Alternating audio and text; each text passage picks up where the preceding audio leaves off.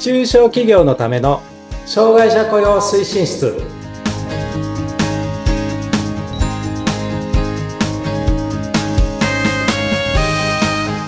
皆さんこんにちは、えー障害者雇用推進室長の木下文彦ですそして、インタビュアーの村山彩乃です。今回もよろしくお願いいたしおます。願いしますお願いします。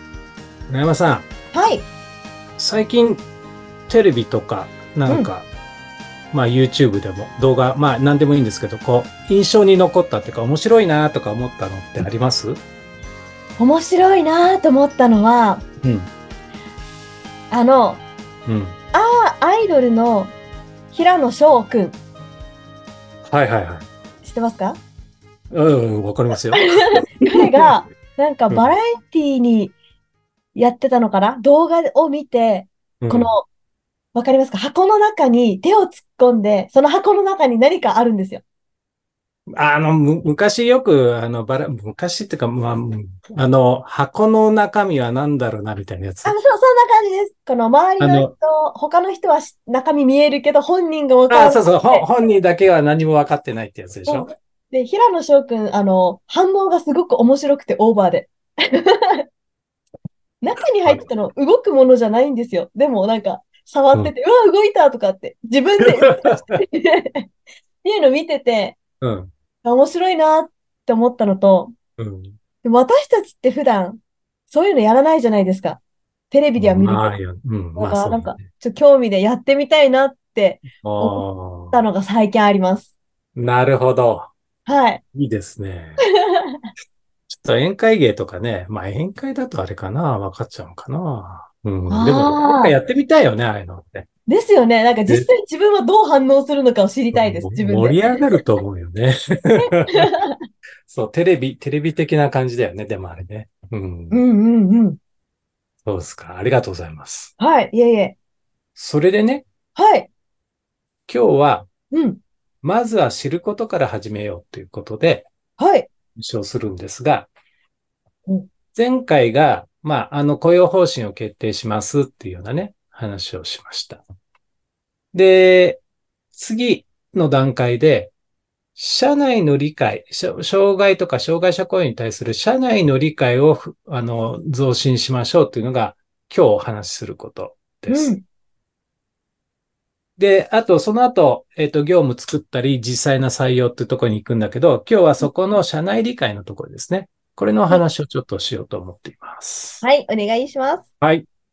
それでですね、社内理解の促進つって、ちょっとあの、厚厚生労働省がうん調査してるのがあるんですけど、はい。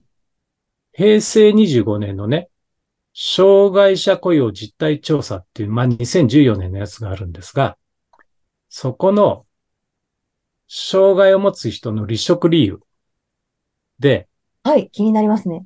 職場の雰囲気、人間関係が合わなかったっていうね、あそこに問題があったっていうその離職理由は、はい。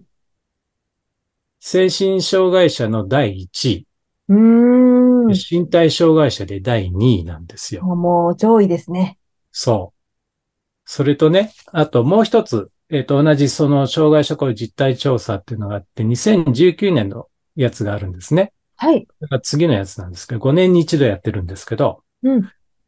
えっ、と、社内で障害者理理解のための啓発を行っていますかっていう質問に対して、はい。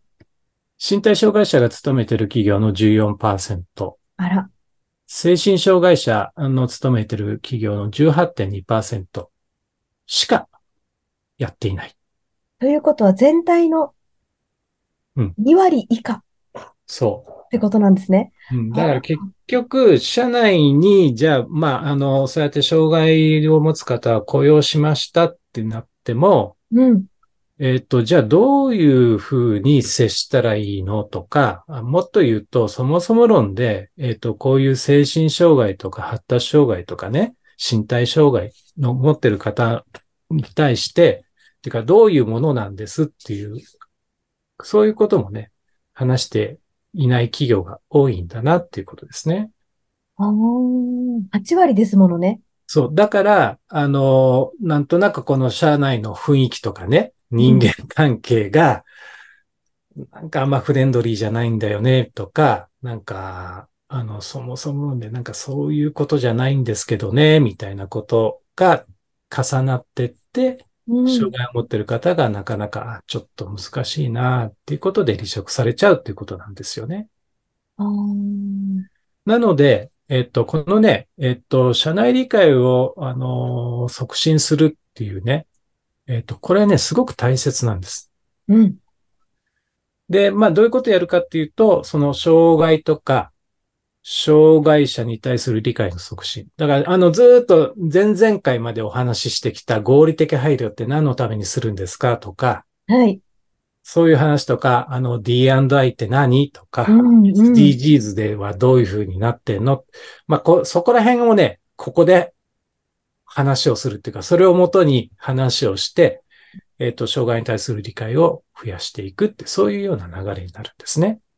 そうですね。この合理的配慮もみんながこの言葉をどう認識してるかっていう一致させないと、そう、そういうことなんですそ。れぞれの認識違いが生まれたら、そりゃそうなん、です。そうなんですちょっとギクシャクしてきますよねギク。シャクしてきますよね。合理的配慮っていうのは、一応配慮だけど、やらなきゃいけない措置ってことなんですよっていうことが皆さんが分かっていれば、それは、ああ、そうだよねって思うんですけど、本当に配慮だと思うと、うんやって、やらなくていいんだけど、やってあげてるみたいに捉えてる人がいると、うんうんそもそも論で、じゃあそれでその実際にやる合理的配慮についての、もう考えの出発点が違うってことですよね。うん。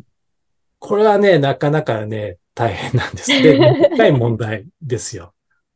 なので、こういうのをちゃんと社内で理解を増やしていきましょうねって、そういう話なんですね。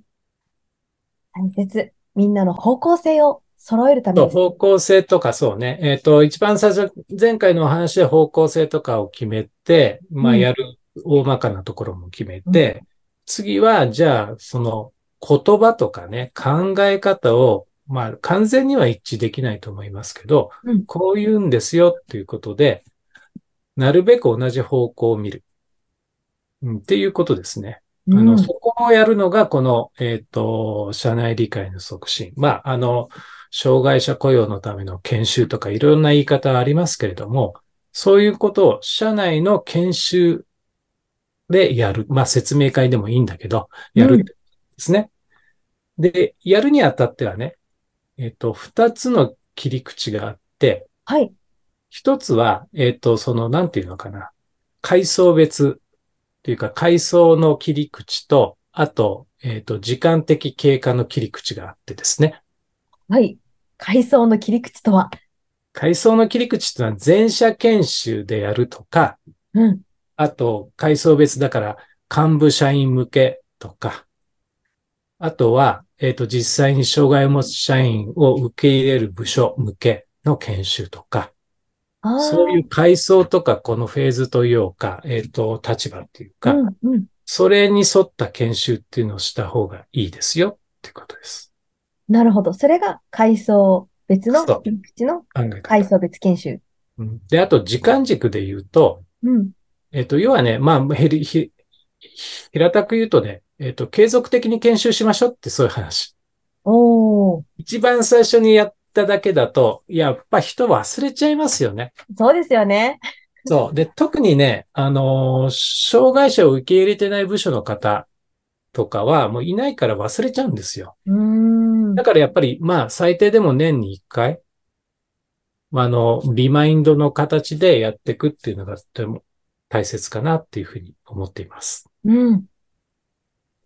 で、実際にね、やることっていうのは、あの、今までずっとお話ししてきたようなことです。あの、障害者雇用に関する法的な知識、うん、うん。法的な位置づけ、まあ、障害者雇用促進法っていうのがあってね、みたいな話とか、えー、医学モデルと社会モデルみたいな、そういう考え方があってね、みたいなね、そういう障害の考え方とか、うん。あと先ほどもちょっと出ましたけど、合理的配慮でね、どういうことなんですかっていうのと、具体的に例えば一般的には身体障害、四肢を血層の方にはこうしますとか、聴覚障害の方にはこうしますっていうようなことね。うん。それから、あと、実際に業務を依頼するときに、どういうふうなことに気をつけて業務依頼した方がいいんですよっていうようなこと。特に精神障害とか発達障害の方については、あの、やはりこの、なんていうのかな、依頼の仕方と、それを受け、受け手の方の受ける、受ける方法というか考え方って言ったらいいんだけど認識の仕方受け止め方、認識の仕方。あそうそう、受け止め方。受け止め方がちょっと違ってる場合があるんで、そういうのをちゃんと、じゃあその人、っていうかまあそういう障害を持ってる方に対して誤解がないようにちゃんと依頼するっていう方法がやっぱあるわけですよ。うん、うん。でね、あとはやっぱり緊急時の対応。要は、あの、まあ地震がありました、火事がありましたとか、そういうのもそうですし、はい。そういうね、まあ災害系の対応のこともあるし、あとはもう一つは、その方が急に体調を崩したときうん、どうしますか？転換を持ってる方が発作を起こしたときに、どういうふうに対応しますか？っていうようなね、こと。とかを、やっぱり、あの、学んどくっていうことが必要なんですね。その時のね、素早い処置で、また変わってきますからね。そう。で、それを知ってるのと知らないのでは、やっぱり対応が変わってくると思いません？思います。ですよね。はい。これ最初の話につながりますね。そう。まあ、つながる、つながるように聞いたっちゅう。まあ誘まあね導。まあ、誘導ですよ、もう完誘全に。導されました。誘導なんだけど、そう。だから箱、箱の中身は何だろうなっつって分かってる人だが、しそれを見てれば、あはいはいはいはい、面白いねって。まあ、あのね、ああいうバラエティのやつ面白いね、だけど、うん分かっていれば、あそうね、こうね、こう、こう対応するのね、こういうことなのねってなんですけど、はい。知らないと、え、何何何って。え、それって何？こういうことって言って、勝手に解釈しちゃったりすることがあるじゃないですか。そうですよね。そしてそれもビクビクだったり、怖いだったり、パニック、そ焦りとか。う、そう。だからね、そこなんですよ。そこが、やっぱり、ものすごく大切なんです。うんうん。でちゃんと、あの、知識があって、あの、対応方法が分かっていれば、えっと、普通な感じ、ナチュラルな感じで対応できると思うし、うんもしなんか自分、自分がこう、思いもしなかった反応があった時も、あんまり驚きってないかなっていう感じがする。うん。そういう意味で、やはり、あの、こういう理解を促進するっていうのがとても大切なんです。そんなお話です。そうですね。この大切な内容をこのポッドキャストでも皆さんに木下さんからお伝えしてもらってきてるのですが、実際に会社に研修の講師というか、アドバイザーとして木下さんもはい。赴くことが、参ります。はい。ですので、ぜひぜひぜひこちら検討している企業のお呼び皆さん、ください。はい。はい、木下さんまでご連絡をお待ちしております。お待ちしております。はい、すごく丁寧に、そしてわかりやすく、また穏やかにお伝えしてくれるので、皆さんの理解もまた深まっていくのではと思います。はい。はい。それでは、えー、またお時間が来てしまいましたので、わかりまましたた。次回もこの次のフェーズのお話そうですね。はい。さしていただきます。はい。はい、今回はどうもありがとうございはいまし。た。どうもありがとうございました。